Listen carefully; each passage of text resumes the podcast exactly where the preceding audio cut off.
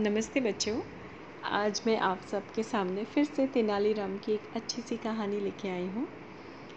तो बात उन्हीं दिनों की थी जब तेनालीरामन राजा कृष्णदेव राय के दरबार में एक सम्मानित दरबारी थे और राजा कृष्णदेव राय काफ़ी अच्छे राजा भी थे, अपनी प्रजा का ध्यान रखते थे। तो वो कभी कभी सुबह सुबह निकल जाते थे अपने प्रजा का हाल चाल लेने के लिए, देखने के लिए। तो उन्हीं दिनों में एक दिन की बात है कि वो जा रहे थे उनकी सवारी और उन्होंने एक अजीब सा दृश्य देखा। अजीब सा एक दृश्य देखा जहाँ पर कुछ लोग एक आदमी को भगा रहे थे। कैसे बोल रहे थे? हट हट हट भाग यहाँ से। चल शक्ल मत दिखा अपनी। निकल यहाँ से निकल। और जो लोग सामने खड़े थे वो अपनी आँखें बंद करके उसको वहाँ से भगा रहे थे। तो राजा ने बहुत गौर से अप, अपना रथ रुकवा के उस उस पूरे दृश्य को देखा और उनको समझ नहीं आया कि ये ऐसा हुआ क्या। उन्होंने फटाफट अपने सिपाही को आदेश दिया कि जाओ, पता करके आओ कि वहाँ क्या हो रहा है। तो वो सिपाही गया, वहाँ से पता करके आया और उसने आके महाराजा कृष्णदेव राय को बताया कि, महाराज, ये जितने भी लोग वहाँ इकट्ठे थे उनमें से जो दूर एक पत्थर पे बैठा आदमी दिखाई पड़ रहा है ना, वो उस आदमी को ये सारे लोग इस गाँव के, आपके शहर के जितने भी लोग हैं, वो अनलकी मानते हैं। वो कहते हैं, अगर सुबह सुबह इसका चेहरा देख लो तो पूरा दिन खराब हो जाता है। इसलिए ये कहीं भी सुबह सुबह जाता है तो इसको लोग भगाने लगते हैं कि भाग भाग और सब आँखें बंद कर लेते हैं। कोई इसको अपने सामने देखना नहीं चाहता सुबह सुबह तो राजा को बड़ा ख़राब लगा। कि ये कैसा सिस्टम है, ये कौन सा अंधविश्वास है? ऐसे कैसे कोई किसी, कोई आदमी किसी के लिए अनलकी मनहूस हो सकता है? तो राजा कृष्णदेव राय ने फिर से सिपाही को भेजा कि जाओ, उसको बुला के लाओ, उस व्यक्ति को बुला के लाओ जो बेचारा उदास सा उस पत्थर पर बैठा है। मैं इसको अपने साथ ले जाऊँगा और मैं ये प्रूव करूँगा, मैं ये प्रमाण दूँगा कि ये सारे अंधविश्वास गलत होते हैं। कोई जिंक्स नहीं होता, कोई किसी के लिए अनलकी नहीं होता। तो राजा के सामने वो आदमी आया और उन्होंने कहा कि राजा कृष्णदेव राय को उसने नमस्ते किया झुक के और उसने बोला, राजा जी ने बोला कि चलो, आज तुम मेरे महल में चलो और मैं अपने कक्ष के बगल वाले कक्ष में, बिल्कुल नेक्स्ट रूम में तुमको रुकवाता हूँ। आज मैं प्रण लेता हूँ कि आज से मैं ये प्रूव कर दूँगा अपने राज्य के लोगों को, सब लोगों को, कि तुम कहीं से किसी भी तरह से अनलकी नहीं हो। अब वो आदमी तो बड़ा खुश हो गया कि राजा के भवन में उसको रहने को मिलेगा। खैर वो लोग दोनों वहाँ पहुँचे। राजा ने पूरा इंतज़ाम करवाया। रात में वो आराम से राजा के बगल वाले कक्ष में लेट गया सो गया। सुबह सुबह राजा उठे और उनको ये बात ध्यान थी कि मेरे बगल में वो आदमी लेटा हुआ है उस बगल वाले कक्ष में। वो फटाफट से सबसे पहले उस कक्ष में गए उस आदमी से मिले। और उसके हाल चाल लिए कि तुम सोए अच्छे से आ, सब इंतज़ाम अच्छा है। उस उस आदमी ने बोला, जी महाराज, आपकी कृपा है मेरे ऊपर, मैं बहुत अच्छे से सोया।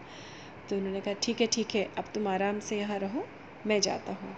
और वो फटाफट से अपना नहा धो के, अपने दैनिक कार्यक्रम के लिए, रोज़ के कारण के, कार्यक्रम के लिए महाराजा कृष्णदेव राय तैयार हो गए। और इनसे, उनको इस समय तक काफ़ी भूख लग चुकी थी। तो वो अपने डाइनिंग रूम जिसको कहते हैं, उस कक्ष में पहुँचे और उन्होंने अपने रसोइये को, महाराज जी जिनको कहा जाता था या कुक हेड शेफ जिनको भी, उन्होंने उनका खाना लगाया ब्रेकफास्ट लगाया, नाश्ता।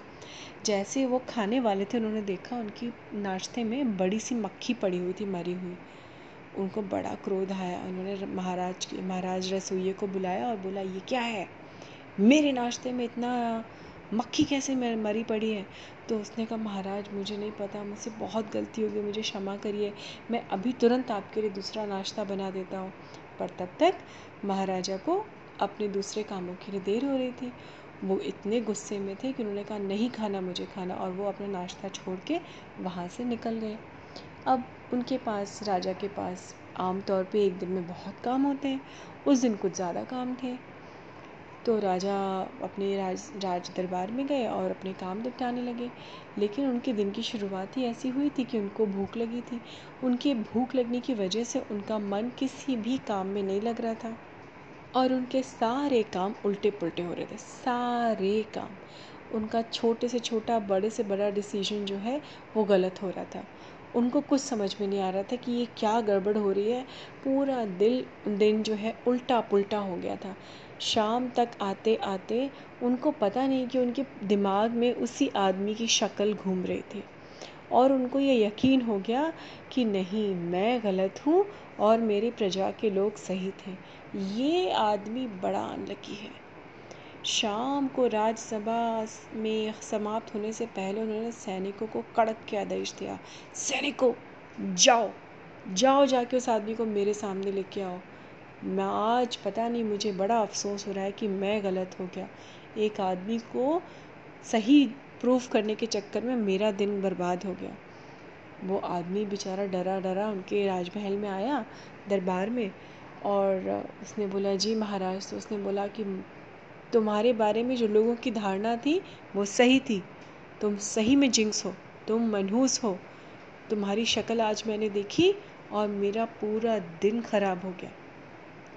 तुम आज ही इस राज्य को हमेशा के लिए छोड़ के चले जाओगे। मेरा ये आदेश है और ये मेरा राज आदेश है। ये सुनते ही उसके तो चेहरे पे बारह बज गए उस आदमी के। उसने तो कभी सोचा नहीं था कि राजा उसको बाहर निकाल देंगे राज्य से।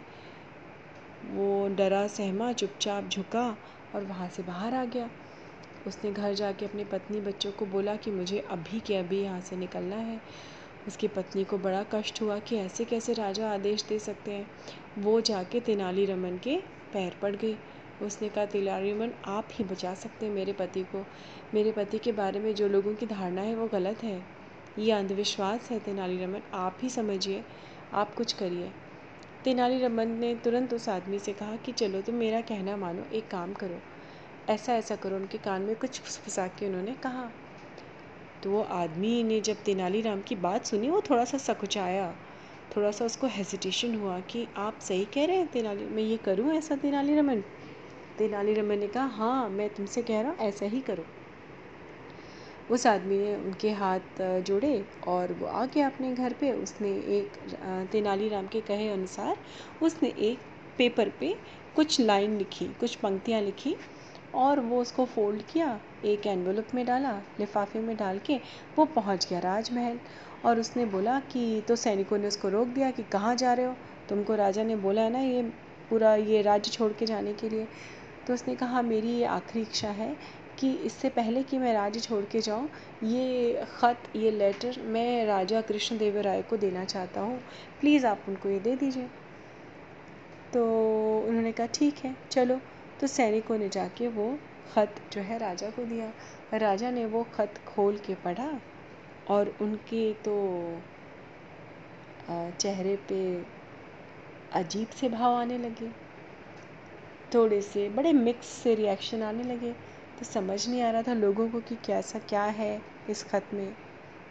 उस ख़त में सिर्फ़ थोड़ा सा ये लिखा था कि राजा जी, आपने मेरी शक्ल देखी और आपका दिन ख़राब हो गया, जिसमें आपके थोड़े से डिसीज़न थोड़े से निर्णय गलत हो गए और आपका दिन ख़राब हो गया।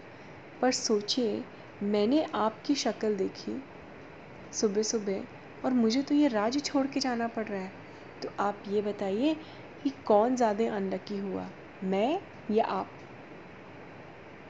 ये पढ़ते ही राजा की क्या हुआ? राजा को अपने डिसीज़न पे, अपने निर्णय पे, अपने आदेश पे पछतावा हुआ। उन्होंने फटाफट से सैनिक को भेजा उस आदमी को बुलाया और बोले, तुमने आज मेरी आँखें खोल दी। तुम सही हो। क्योंकि ये मेरा अंधविश्वास था और ये बताओ, तुम्हें ये सलाह किसने दी? ये तुम्हारा दिमाग तो नहीं हो सकता। ये ज़रूर किसी की युक्ति है। तो उसने हंस के कहा, जी महाराज मुझे तेनाली रमन ने ये बात कही थी कहने के लिए।